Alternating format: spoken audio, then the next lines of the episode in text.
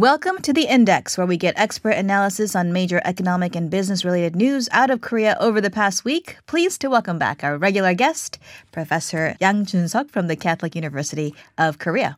Happy to be here. Good to have you. So, in some sense, this week was a week of many economic implications as it relates to COVID-19. Every country, it seems, in the world taking extraordinary measures to deal with the potential fallout, actually the real fallout we're already starting to see from the pandemic. Korea, obviously, has been no exception. The government and the Bank of Korea introduced extraordinary measures to help firms and financial institutions. So help us catch us up on where we are. Okay, well, I think it's safe to say that right now the global economy and the Korean economy is in somewhat of a panic mode. And, luckily, a lot of times when you have panics, it leads to financial crisis, currency crisis, and we're trying to avoid that. And also, we've been trying to avoid something called the credit crunch, and the government and the Bank of Korea has put up a lot of measures this week to try to cut that. Now, what is a credit crunch? When you have a situation like a financial crisis or a situation that we have right now with the coronavirus, you're really unsure about what's going to happen into the future, and the demand has fallen down greatly. For coronavirus, partially because of the coronavirus, partially because we're expecting a lot of economic turmoil in the future, so we don't want to go out and spend. So from a firm's point of view, they don't have revenues coming in, so their future is uncertain. There's more risk.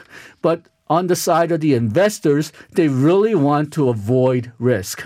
So we have a flight to safety or flight to liquidity where everybody wants something secure, usually cash, but also things like gold, U.S. government bonds. So firms are in a position where they're very unsure of the future. Their revenues are down, so they want more loans. Mm-hmm. But banks don't want to make those loans because, well, these firms are now more shaky and more risky than ever. Firms cannot get needed loans and they go out of business. That's basically a credit crunch. We had a lot of damage from credit crunch in the 1997 Asian financial crisis. Mm-hmm. The 2008 global financial crisis, we also had some credit crunch. It wasn't as bad as 97, but the United States had a really big credit crunch. The measures that the government and the Bank of Korea introduced this week, there's a lot of other stuff in there as well, but I think the focus was trying to avoid that credit crunch. Yeah, as companies try to live through the crisis, the COVID-19 situation, I think it's worth mentioning that the IMF actually at the beginning of this week said that the pandemic is sure to cause global recession and that the faster the virus stops, the quicker and stronger the recovery will be. So let's turn to then what kind of measures South Korea is putting into place. Okay, well, the government had a plan in place and the Bank of Korea has a plan in place. They sort of help each other. So let's look at the government plan first. It's worth about 100 trillion won or about $80 billion. And it's about 41.8 trillion won will be allocated to financial markets. 20 billion won for bond market stabilization, 4.1 trillion won for purchasing and rolling over corporate debt, 7.0 trillion won for stabilizing short-term corporate debt market, 10.7 trillion won for securities market stabilization. Basically, these are money that's going to the financial institutions and saying, well, we want to reduce your risk. We want to make sure that if you want to avoid the risk by having more cash, we'll make it available. Mm-hmm. Now, on the real economy corporate side, 58.3 trillion won has been allocated to assistance to the firms, the real economy. 29.2 trillion won is going to micro businesses, and 28.1 trillion won is going for somewhat larger companies, the medium-sized companies, as well as the larger conglomerates.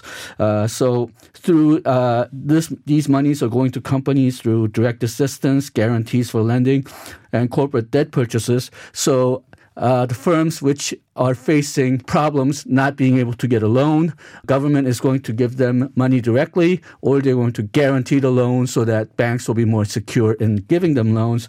So again, this is a measure to try to limit the damage from the credit crunch.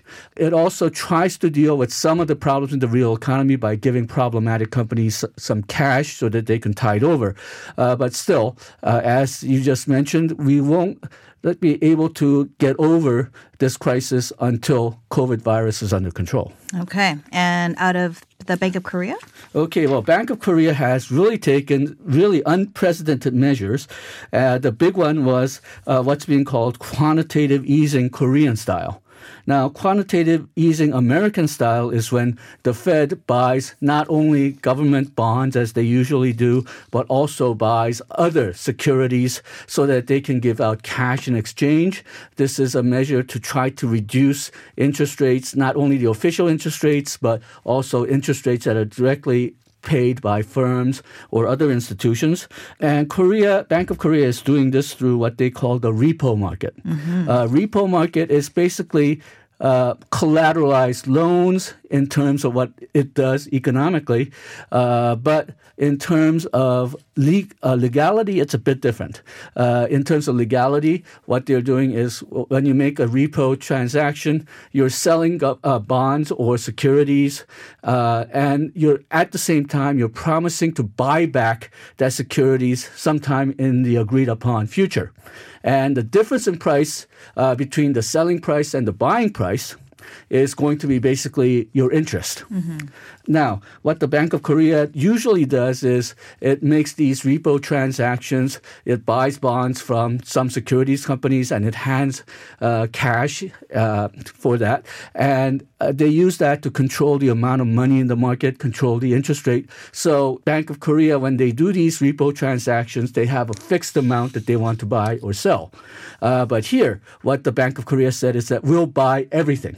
If institutions come to us and they want to sell a lot of bonds, and they expanded the bonds that they will purchase, not only government bonds, but also bonds from public corporations as well, which they never did. Mm. And they also expanded the number of securities companies that they will buy these bonds from. Mm-hmm. And most shockingly, we're not going to limit the amount. Mm. So basically, you want us to buy bonds and you want to get cash for it, just bring it to us.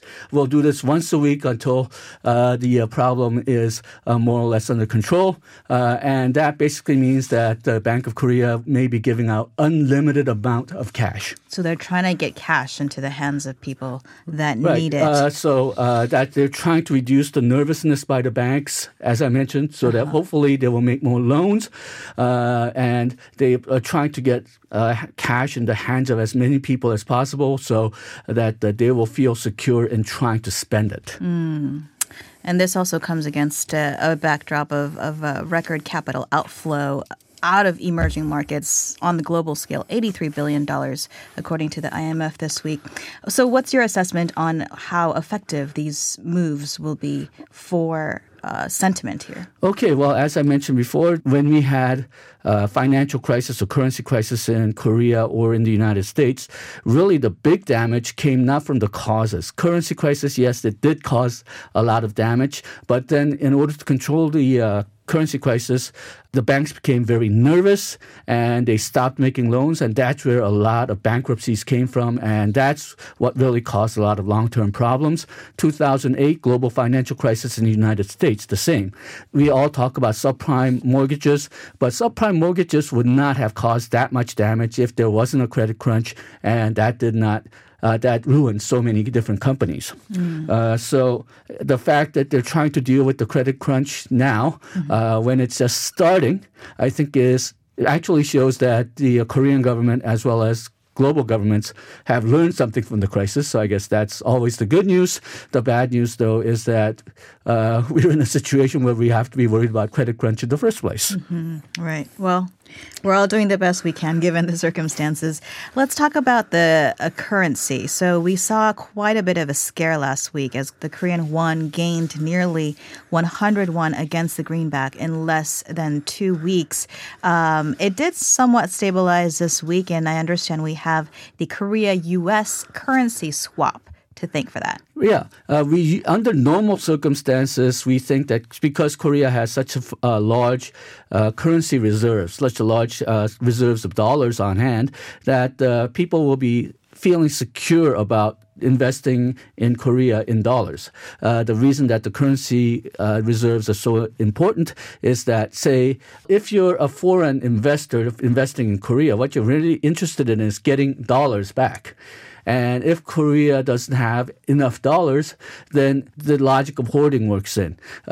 If I keep my money in Korea and Korea runs out of dollars, then I won't get my money back. So I'm going to take out my money now. And that causes a run on dollars. So it's in a sense, it's something like credit crunch for not credit, but dollars.